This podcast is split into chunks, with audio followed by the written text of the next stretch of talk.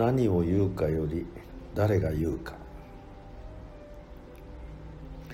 私の部下にこういう人間がいるんです。それはお困りですね。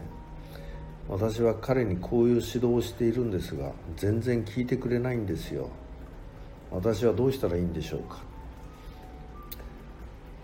どうして彼は聞いてくれないんでしょうか、うん、確かにあなたの言ってることは正しいと思います。ただどうして聞いてもらえないのかという観点では理由は簡単であなたが話しているからです。人は正しいことを言われたからといって受け入れるわけではありません。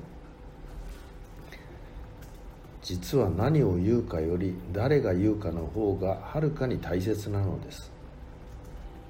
言葉を変えれば信頼とか尊敬されてない否定している相手から正しいことを言われても人がそのまま受け取ることはないということです。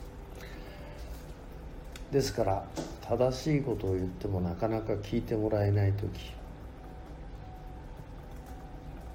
相手を責める言い方を変えるこれは全部無駄であるということです。あくまでも自分自身を変えなければいけない。すなわちあなた自身が彼から話を聞いてもらえるような存在にならなければいけないということです。でも多くの方は聞かない相手を変えようとします。何回もお話ししたように人を変えることはできないんです。もし変わったとしたらそれは表面だけです。中は変わっていません。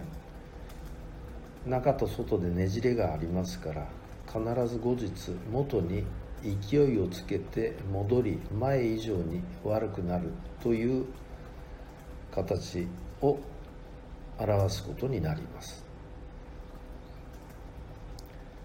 何を言うかより誰が言うか。信頼尊敬されてる人が言う時初めて人は話を聞くものです。ただし聞く側に回った時は全く別です。どんな人が言おうが若い人が言おうがだらしない人が言おうがその人の言っていることが正しいのであればそれはそれとして受け止める度量が必要になります。言う側と受け取る側では全く違います。伝える時は自分自身に問題がある。受ける側の時にはどんな人の話も正しいことは素直に受け取るという幅が欲しいものです。